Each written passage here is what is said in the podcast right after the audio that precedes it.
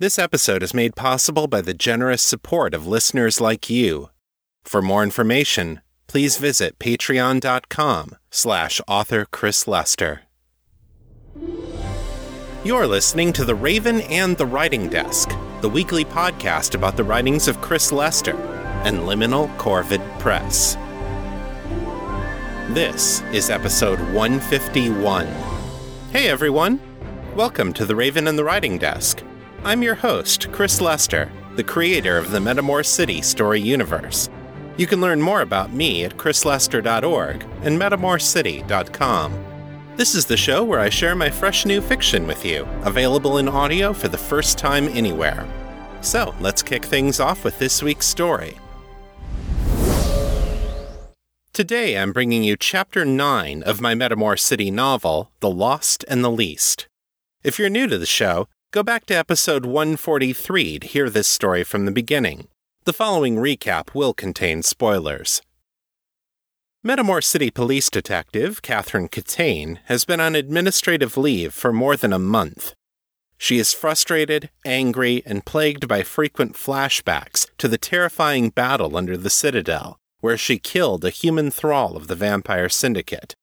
To make matters worse, Kate is isolated from the people who care most about her. Her parents live far away, her partner David is on a secret mission for the Majestrix on the other side of the planet, and she's been avoiding her best friend, the vampire medical examiner Morgan Drowling, for reasons she can't even explain to herself. Her only regular companion is John, an incubus priest of the Church of Hedonism, who gives her mind blowing sex while feeding on her life force. Lately, it's the only way Kate can get a good night's sleep. Her police psychologist, Dr. Jared Tamlin, says that Kate is being uncooperative with her therapy and refuses to clear her for active duty. After being invited to visit the Elite Special Investigations Division, though, Kate may finally have a way to get back into action.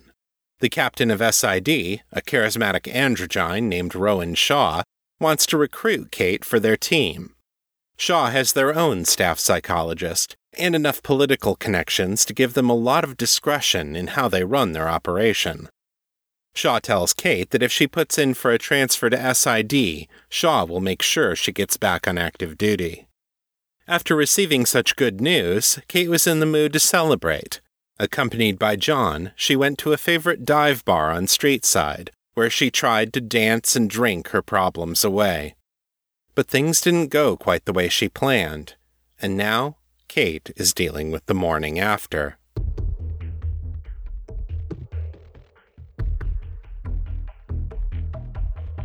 The Lost and the Least, a novel of Metamor City. Written and read by Chris Lester. Chapter 9 Friday, May 18th.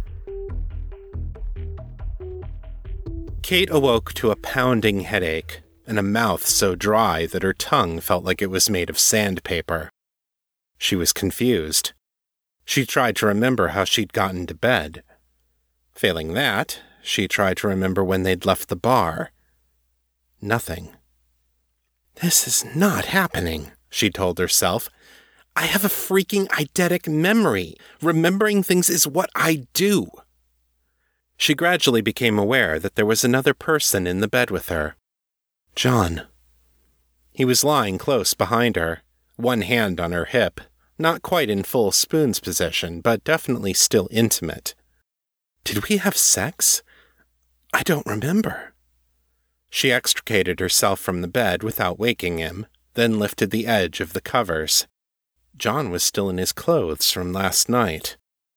That's weird. Kate's bladder twinged in warning, so she put further investigation on hold and went to answer nature's call. She had just flushed and started washing her hands when her stomach heaved.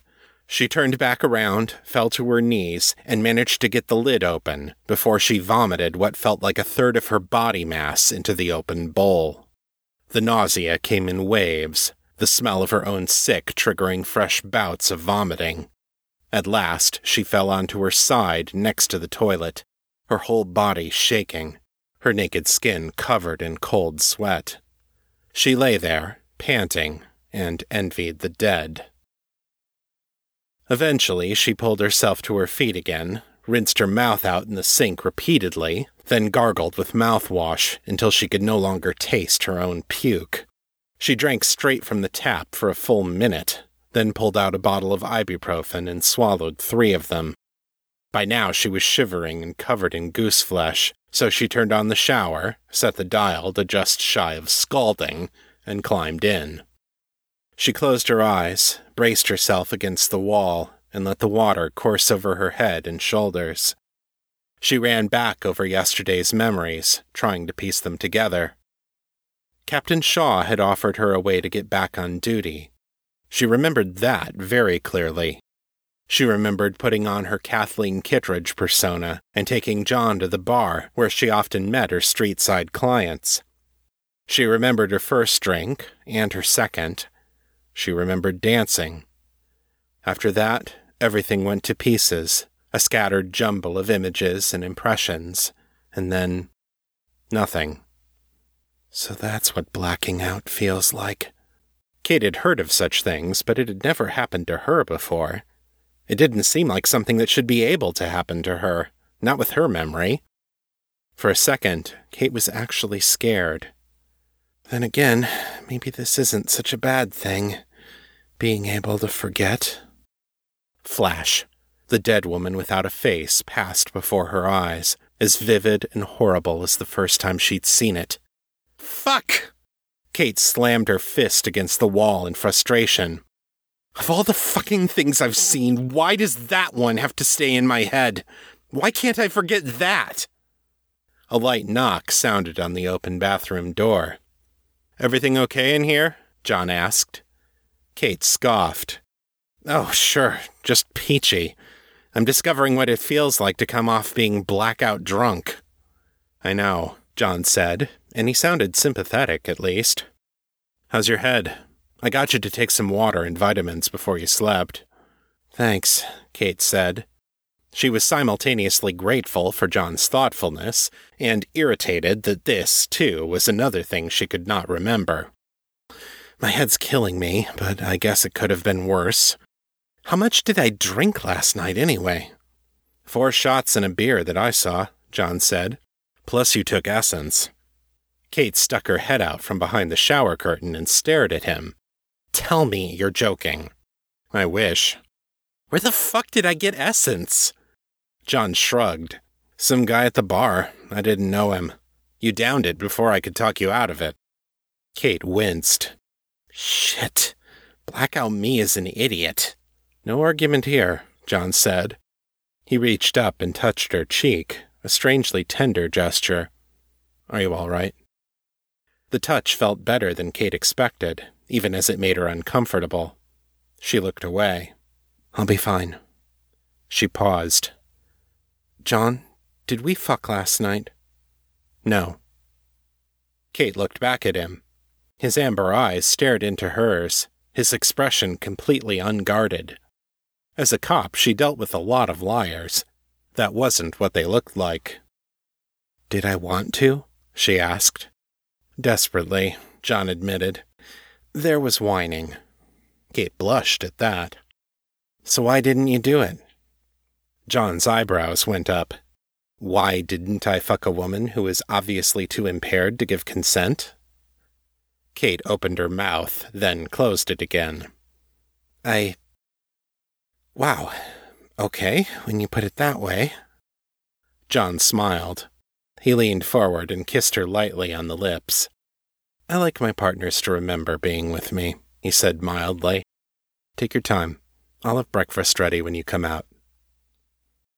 Kate washed and rinsed and stood under the water until it ran cold. She tried not to think about last night, or the dark turn her celebration had taken, but her thoughts kept circling back to it anyway. She wondered at her own behavior, what she could remember, and what John had told her. Why had she had so much to drink? Why add drugs into the mix on top of that? She could only guess at the logic of those decisions, and they didn't seem to make much sense. I was trying to have fun. She remembered that, at least. Captain Shaw had given her good news. She had a way to get back to work. It would take time for the transfer to go through, of course. Bureaucracy always had to have its say. But it would happen, and soon. She should be happy. She should feel something. She'd tried. She'd smiled to John and then gone off to do the things she did when she was happy get out around other people, dance, listen to music, have a drink or two to relax. Fake it till you make it, right? She'd always been good at cheering herself up. Sure, she'd had hard days at work, but she could snap herself out of it. So why didn't it work this time? She'd done all the right things. Except that one or two drinks had become four or five. She'd danced hard enough to get a wicked case of dehydration. And apparently she'd thrown essence on top of the mix. All to. what? To feel something. She was so damn tired. I'm losing my mind. Captain Shaw, I hope you get that transfer through fast. She toweled off, put on a bra and panties, and ran a brush through her hair. She looked at herself in the mirror her sunny gold complexion, her green eyes, her auburn hair. It was all wrong. She focused on her center, called up a whisper of power, and recast the glamour that turned her into Kathleen Kittredge. The black hair, the pale skin, the dark and haunted looking eyes, even the twisted scar across her face. They seemed to fit right now, like a comfortable pair of old jeans. Everything about the Kittredge persona said, Don't fuck with me. Kate wrapped herself in it like armor. She put on some tight fitting black jeans and an old band t shirt. She checked her mobile phone. Morgan had texted back during the night, confirming her availability for dinner on Saturday and asking if she could bring a date. That's fine, Kate texted back. She tried to think what might sound good for dinner tomorrow. A dozen possibilities danced through her memory, but none of them sounded any better or worse than the others. She sent a second text can you pick out a good place and tell John? Surprise me. There would be no answer now, of course. It was already after 10 a.m., and Morgan would be sleeping the proverbial and literal sleep of the dead. But Kate trusted that she would be more than willing to handle the details of Kate's birthday dinner. She left her phone on the bed and went out to the kitchen. True to his word, John had a plate of eggs and buttered toast waiting for her, along with a cup of black coffee, a few vitamins, and a tall glass of her post workout drink mix. She dug in without a word. Now that she was done throwing up, her nausea had abated, and her stomach had announced that it was ravenous. Besides, she knew the food would help with the rest of the hangover symptoms. John sat down across from her with his own food. He added milk and sugar to his coffee, the heretic. So we ran into a friend of yours last night, he said. Oh, Eli, Kate cursed. Who was it? A little rat morph guy. You said he'd helped you when you crashed your swoop the other night. Kate frowned. Yeah, Lyle Delane. We're not friends, he's just another racer who saw I needed help. I guess he figured he owed me. I helped his cousin out of a tight spot a while back. Got it, John said. Anyway, he asked for you to call him as soon as possible. He pulled a folded bar napkin out of his pocket and passed it to Kate. There was a phone number on the inside. He said it was important. Huh, Kate said. He must have come to the bar looking for Kittredge. I meet a lot of my informants there, so folks know it's a good place to get a hold of me. I guess he came too late, John said. Are you going to call him? Kate thought about it, then shrugged. Sure, why not? It's not like I've got anything better to do. John nodded. He ate the last few bites of his food, then downed the rest of his coffee in one long pull. I have some church business I need to take care of today. Do you want me to drop you off anywhere? No, it's all right. If I need to get anywhere I can't walk to, I can just take the bus. She hesitated. Are you coming back tonight? If you want me to, John said. Kate wasn't sure why that made her feel uncomfortable. His tone was friendly, open, inviting.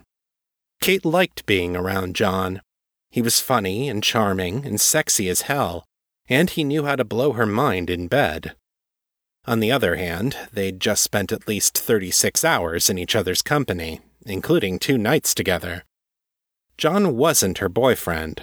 The very idea of sexual exclusivity with him was a logical impossibility.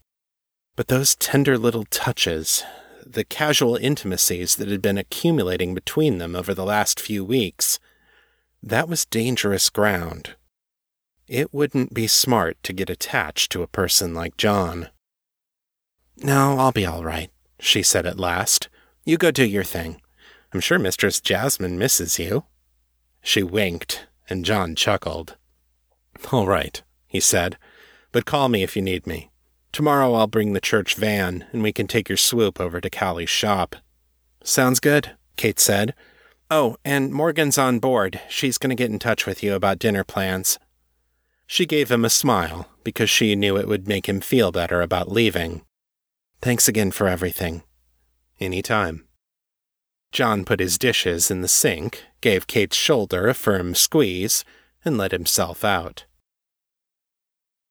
With John gone, Kate cleaned up her dishes and then hunted down the burner phone she used for her Kittredge persona.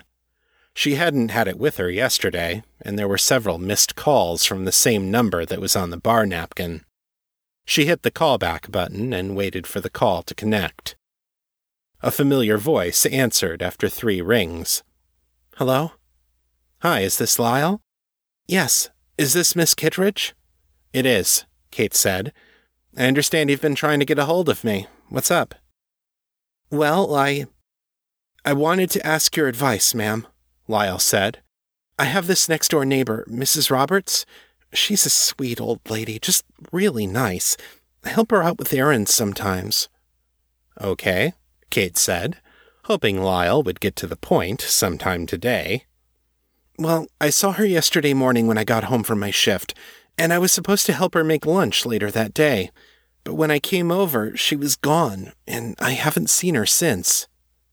Huh, Kate said. And you're sure she wasn't just asleep and didn't hear the door? No, ma'am. Mrs. Roberts gave me a key to her apartment in case she ever fell and hurt herself or something. When she didn't answer, I got the key and let myself in. She'd left her keys and groceries on the table. It was like she'd just disappeared. That doesn't sound good, Kate admitted. Yeah. I called the police, but they said that since Mrs. Roberts is an adult and she's not mentally ill or anything, they can't really do anything unless they suspect foul play. I tried to tell them about the keys and the groceries, but they didn't seem to think it was important. Kate sighed. It's not that it's not important. They just don't have a warrant to go into her apartment, and they can't get one unless she's missing for at least 48 hours, or there's some sign of a struggle. I didn't know that, Lyle said softly. What should I do, ma'am? I'm really worried about her. Kate chewed her bottom lip, thinking. You've still got her key, right? She gave you permission to go in? Yes, ma'am. All right. I'll come over and see if I can figure anything out. Don't touch anything else until I get there, all right? Okay, Lyle said, sounding relieved. Okay. Thank you so much, ma'am. I'm at the Grenning Apartments at Wister and 82nd. I'm in apartment number six. Kate envisioned the city in her head and called up her rusty memories of the bus routes. I should be there in about an hour. See you then. I'll be here, ma'am. Thank you again. Kate rang off. She went to her coat closet by the door and loaded up her gear the leather bomber jacket woven with defensive spells, the caster's belt with pockets full of reagents, her silver arthana, the ritual dagger that she used to shape her more complex magic, and her sturdy leather boots, each with a throwing knife in a hidden sheath. Her 10 millimeter sidearm was back at the station, waiting for her return from administrative leave, but she still had her little Heckland Lynx, the 9mm pocket pistol that she normally carried as a backup. She had a holster for it that would strap to her leg near her ankle, but there was no way it would fit under these jeans, so she put the gun in one of her jacket pockets instead. Finally, she went to the spare bedroom, which she had converted into a laboratory for her magic. She packed a number of useful items into a small messenger bag, then headed out to catch the bus across town. Sandhya Idril looked out over the bow of the freighter, squinting through the morning fog, trying not to get seasick. She thought she could just barely see the city in the distance Metamor's legendary towers, nearly as tall as the mountains around them, appeared as faint shadows through the mist. Nearer at hand stood the docks and low slung buildings of Menth, the capital's port city along the Sea of Stars. Sandhya could see the imperial flag flying over the harbor, vertical bands of blue, white, and blue, with three golden tri pointed stars in the center band. For her, that flag symbolized hope hope for a new life, hope for freedom from the cruel oppression of her homeland. The island nation of Kumar had been under the whip of foreign masters for more than a century. First Yamato and then Rukilia had seen it as a strategically valuable holding, ripe for colonization. Sandhya didn't really understand why Kumar was important to the invaders. It didn't matter. All she knew was that she was desperate to escape, and these men had said they could help her. She had paid them everything she had for the crossing. In Metamor, she hoped she could start anew. There were others like her on the ship, men and women between the ages of fifteen and fifty, who were strong enough to do hard work and determined enough to leave behind everything and everyone they knew. Sandhya had made friends with some of them during the voyage, their stories were both diverse and unified. No matter what their lives had been like before, they had all come to the point where just one more day under Rukilian rule was too much to bear. Some of the others gathered on deck alongside her now, straining their eyes for a view of their new homeland. The Sea of Stars was much colder than the waters around Kumar, and many of them shivered as the wind blew across the deck. Sandhya imagined that wind stripping away the burdens of her past life, carrying them off of her and throwing them into the sea. She closed her eyes and smiled, feeling her long black hair whipping around her. Nearly there. Nearly home. The first mate came on deck and bellowed instructions at the passengers. It was time to get back into the shipping container. Soon they would be pulling into the docks, and the ship's cargo would be inspected. If Sandhya and the others were found trying to enter the Empire without papers, things would not go well for them. The first mate was vague on the specifics of what might happen, but Sandhya had given up too much already to risk being turned away at the end of her journey. Once she was past customs and safely in the city, there were people who would help her, organizations who devoted themselves to assisting refugees. If she could just make it to the city, no one would send her away again. Or at least, that was what she had been told. Sandhya and the other refugees filed down the narrow staircase that led to the cargo area of the ship. Like most modern freighters, it was a container ship with hundreds of nearly identical rectangular steel boxes stacked on top of one another. The refugees walked halfway down the length of the ship and climbed ladders up to the top container in their stack. Inside, they squeezed past pallets full of computer equipment and went through a door about a meter high into a hidden compartment at the back of the container. A set of concealed vents in the roof provided air circulation. For lights, they had only a couple of cheap electric torches. The first mate had warned them that they could expect to spend several hours waiting for their container to be offloaded, inspected, and cleared through customs. After that, they would be put on a truck and taken to Metamor City. They had a couple of large plastic buckets in case anyone had to relieve themselves, and several dozen liters of bottled water. Most of the refugees carried small duffel bags or backpacks stuffed with extra clothes, a little food, and whatever small personal items they couldn't bear to part with.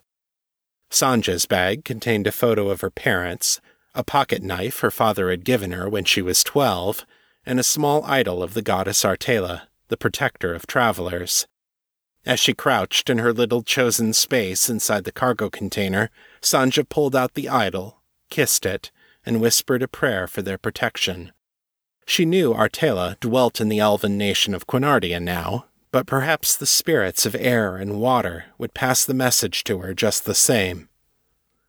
The first mate came up to the container and shone his torch inside, checking each of their faces in turn. Once he was satisfied that all his passengers were accounted for, he closed the secret door and sealed them inside. Sandhya heard the pallets on the other side of the wall being shifted to conceal the door, then the creak and boom of the outer door closing. There was nothing to do now but wait. The refugees, most of whom had been friendly and talkative during the long voyage, now sat or lay in silence, alone or in small groups. There was no telling how well their sounds might carry to the outside world, and some of the Metamorians were said to have the keen senses of beasts.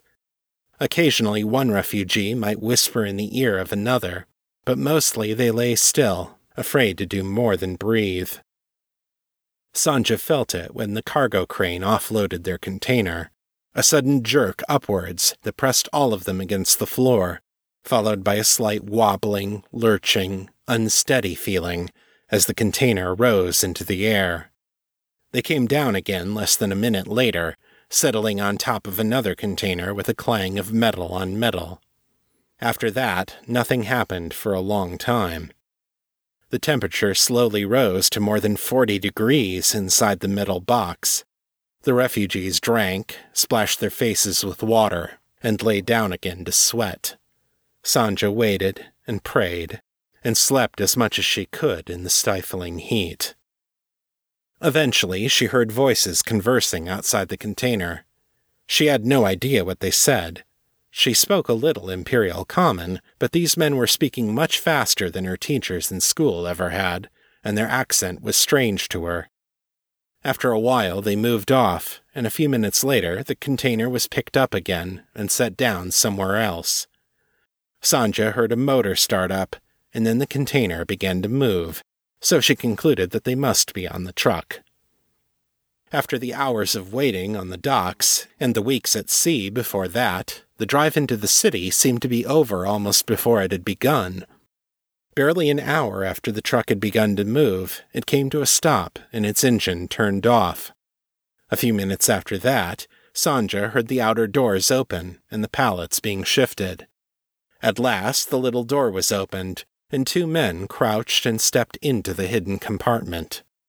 They carried electric torches and wore the sort of clothes Sandhya had seen on Imperial television programs denim pants, t shirts, black leather boots. They carried guns, which Sandhya had only ever seen on Rukilian guards and soldiers, and each of them wore a red bandana, one around his neck and the other around his forehead. They looked around at the refugees and took a head count. Okay, the taller of the two men said. Ladies and gentlemen, welcome to Metamor City. He spoke common, but he enunciated his words clearly and spoke slowly enough for Sandhya to follow. He paused, and one of the other refugees translated his words into Kumari. He nodded to the translator and gestured for her to come forward and stand beside him. Outside, we have men and women waiting to take you to your new lives, the guard said. He paused after each sentence to let the translator speak. You will work hard. You will work for many hours. Some of the work you do will be difficult or unpleasant. But if you were afraid of difficulty, you would not be here. He smiled at them. There were some knowing chuckles in the crowd, especially after the translator had spoken. But Metamor City is a place where everyone has a chance for a new life.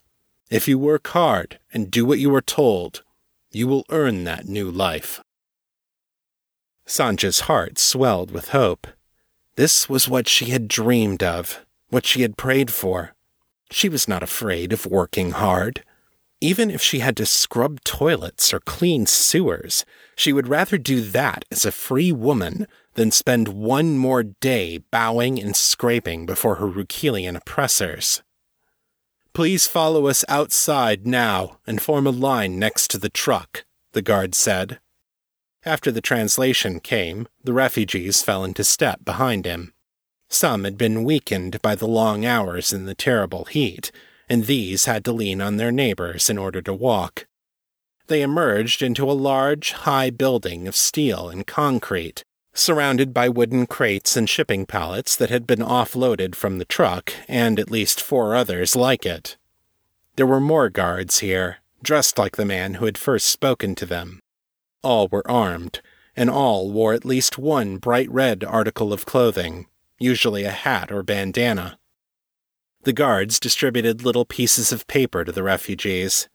Each one had a number on it, and the guards sternly instructed them to not trade numbers or lose their slips of paper. There were others here as well serious looking men and women in business suits and severe gray dresses. They seemed to be of a variety of racial and ethnic backgrounds light skinned Kitchlanders, pale and freckled Southmorans, Eastern Hanese and Yamatoans, olive skinned Songafilders, and dark complected Arambians.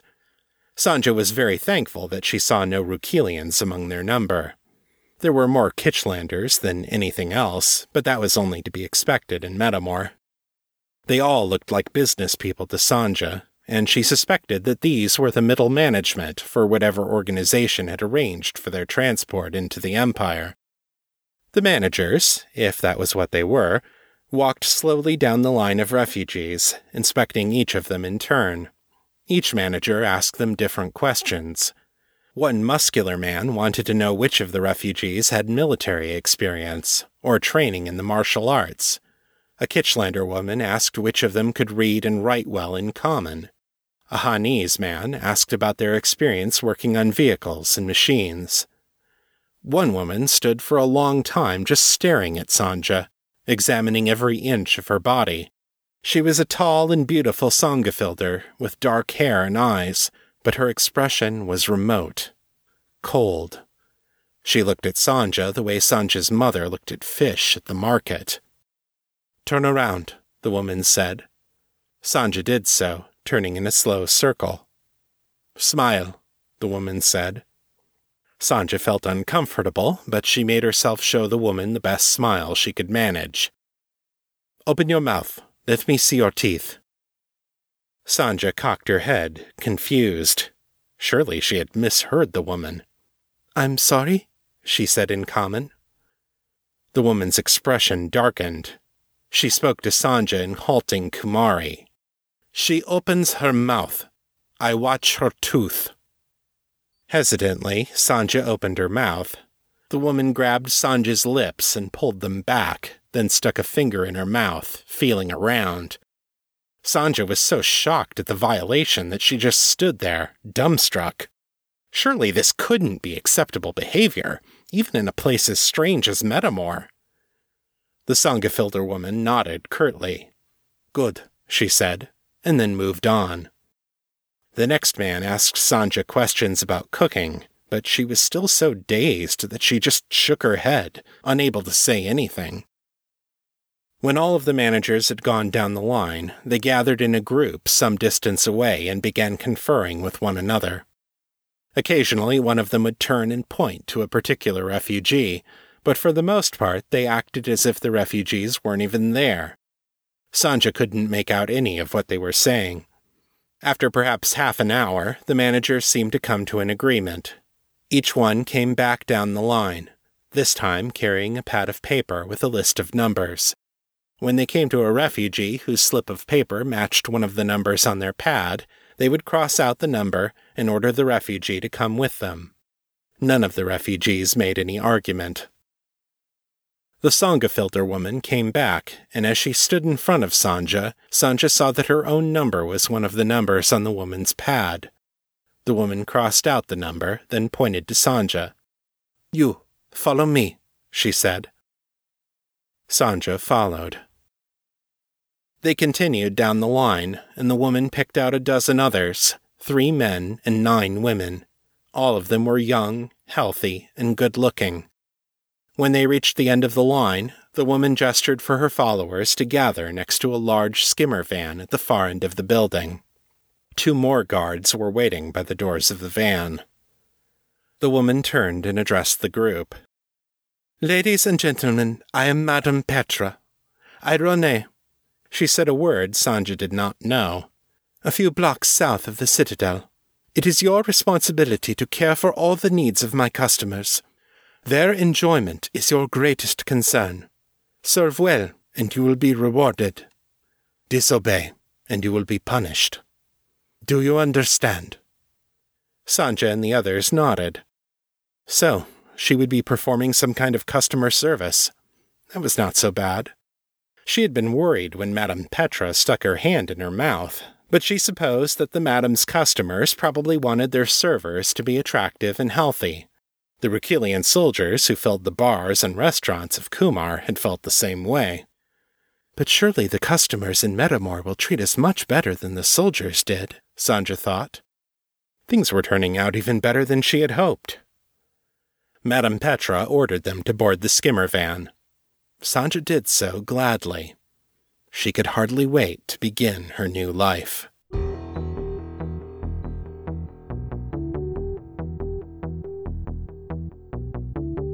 And that's the end of Chapter 9. Come back next time for Chapter 10, when John has to check in with his boss at the Temple of Hedonism. I don't have a weekly writing report this week, folks. I spent the last week of May rereading what I've written so far for Operation Ibex, my Artax adventure story. Once I reloaded the story into my head, I started writing again on Friday, June 1st.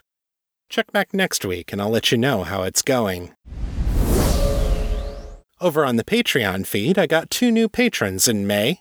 Please welcome Radical Geek and Mark. Joining my Patreon feed is the best way to support this show and help me keep making it. For just $3 a month, you can help me pay for expenses like web hosting, media servers, business software, artwork, and printing costs. All the stuff that helps me bring these stories to life. I also record behind the scenes commentaries and commission story artwork from independent artists, which are exclusive to my patrons. I fell behind on publishing my commentaries with all the recent wedding stuff, but I have a backlog of them recorded and ready to go as soon as I can get them edited. Watch for those in the coming weeks. To learn more about becoming a patron, head on over to patreon.com slash author Chris Lester. And if you're already a patron, thank you so much for your support. And now, the feedback. Sharon writes, Hi, Chris. I first heard your voice in Ms. Abbie's Guild of the Cowry Catchers. Over the years of searching podcasted books and audio entertainment, I finally found a few podcasts that just keep me coming back for more. And the last month, I've been catching up with all your podcasts. I'm always fascinated with how well certain people can tell a story, and you are definitely one of them. So great job, and keep up the good work. I enjoy your podcasts immensely, and I do wish you and your wife the best. P.S. I'm from South Africa, and one of my biggest wishes are to one day visit the great states and attend Balticon or something similar to meet a lot of you guys face to face, including Tee Morris, Pip Ballantine, Ms. Abbie Hilton, and Dr. Nathan Lowell. So, here's to wishing. Cheers! And cheers back to you, Sharon, and thanks for the letter. I do hope we get a chance to meet in person someday. Mill and I have talked for years about going to visit South Africa, so if we can ever make it happen, I'll be sure to get in touch. Andrew wrote this letter on the day of my wedding. Hi, Chris. I've been meaning to send this for months now, but I wish you and your wife a wonderful wedding and a marriage that flourishes and grows. Thanks so much, Andrew. Our wedding day turned out beautifully, and we had a fantastic time with our friends and family. Special thanks to all the Metamor City folks who came out for the event, including our official librarian, Mildred Cady, Heather Nowak, the original voice of Abby Preston, Sarah Lloyd, my best woman and the voice of Danny Sharabi, and Beth Rasine, who played Lady Isabel in the Metamor City live show Rafa Kaliri and the Ghostly Bride. It was a very special day, and I'm immensely grateful to all the wonderful friends who made it possible. G'day, Chris. It's Jason from Niceville in Florida calling again. I was listening to an NPR podcast promo talking about a writer's muse, and it got me wondering about what the concept of a muse really is to you specifically. Is it just a falsehood, perhaps more of an arbitrary word describing a structured creative process that you've developed through your years of practice in turning creative ideas into well written stories? Or is she, he, it, perhaps almost a more, and I have to use it, Fey like entity that blesses, perhaps even curses you with material? Or is it something else? And the second part to the question, do you sometimes get to a point where, for no consciously apparent reason, your muse decides the story needs to take a turn in quite a different direction than perhaps the structured part of your brain originally envisaged and perhaps wasn't planning on? Anyway, keep up the good work. Cheers. Hi, Jason. That's a great question. The muse has always been a metaphor for me, not something that I believed in, per se, but a way of talking about the feeling of creative inspiration. When you're in touch with your muse, you're in that state that psychologists call flow. You're fully engaged in the writing process in a state of energized focus, total absorption, and enjoyment in the process of that act of creation. The ideas and images are clear in your head, the words come easily, and your word count goes up dramatically. It's a wonderful experience, and it's easy to feel like you're connected to something larger than yourself maybe even something divine. When I was younger, I didn't understand the nature of that flow state, and it was always surprising and exciting when it happened to me. I had a very romantic image of the muse, in the literary sense of the word. I saw her as a fickle and capricious goddess who would bestow her gifts at random times and seemingly without reason. I saw the locus of control for my creativity as being something outside myself, beyond my ability to control. I think that's a big part of why my writing output was so slow and uneven for so many years. I thought my creativity was dictated by my circumstances. As I've gotten older, I've come to realize that creativity doesn't have to wait for those moments of seemingly divine inspiration. Writing is a skill that you can get better at as you put in more time and practice, just like playing an instrument, or shooting a basketball, or cooking. It's possible to experience flow when you're doing any of these things, but you don't have to enter flow in order to play a song well, or shoot a free throw, or make a tasty dinner. And you don't have to enter flow to tell a good story either. The slow, disciplined work of writing, a few hundred words at a time, can get you results that are just as good. And it's a lot more reliable than waiting for the muse to strike. The most important thing is to show up and put in the time. I've been away from my writing for several weeks now, and I'm itching to get back into it. Lots of things in our daily lives can interfere with our ability to write. Good things, like honeymoon vacations and time with loved ones, and bad things, like illness and stress and household emergencies. In the midst of these very real barriers and obstacles, the last thing I need to do is add another layer of anxiety by worrying about my muse. Sometimes inspiration comes easily, and sometimes it comes slowly.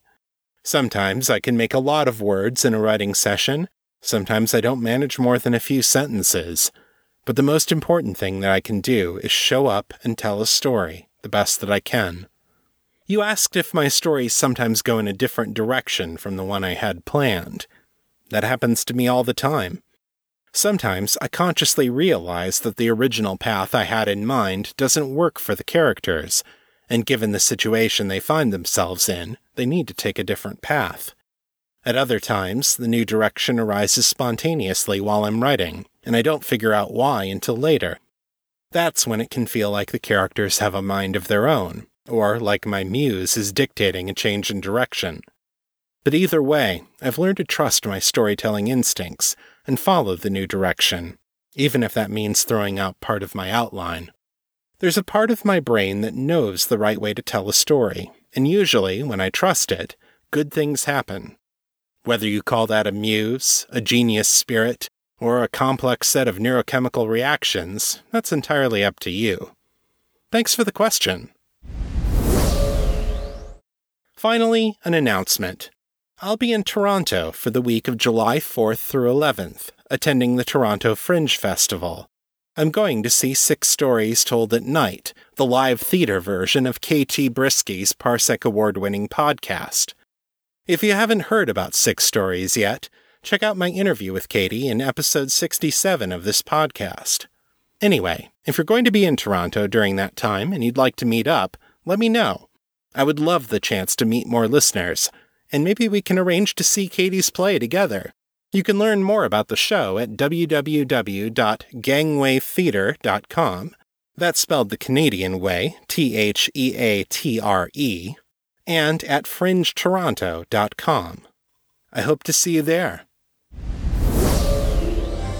If you'd like to share your thoughts about the show, send your feedback in text or audio to metamorcityfeedback at gmail.com. To leave a voicemail, dial area code 641 715 3900, then enter extension 255082, followed by the pound sign. My Facebook is facebook.com slash author Chris Lester. The fan group is Fans of Metamor City on Facebook, and my Mastodon handle is at author Chris Lester at wandering.shop. If you like this show, take a minute and leave me a review in Apple Podcasts. It makes a big difference in helping people find the show. That's all for this week. I'll be back next time with more fresh new fiction. Until then, keep it on the bright side. This is Chris Lester, signing out.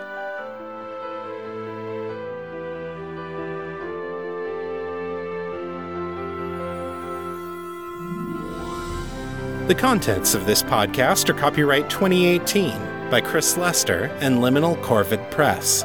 The show is released under our Creative Commons, Attribution, Non Commercial, No Derivatives license, so don't change it, don't sell it, but feel free to share it all you like. For more information about this license, please visit creativecommons.org.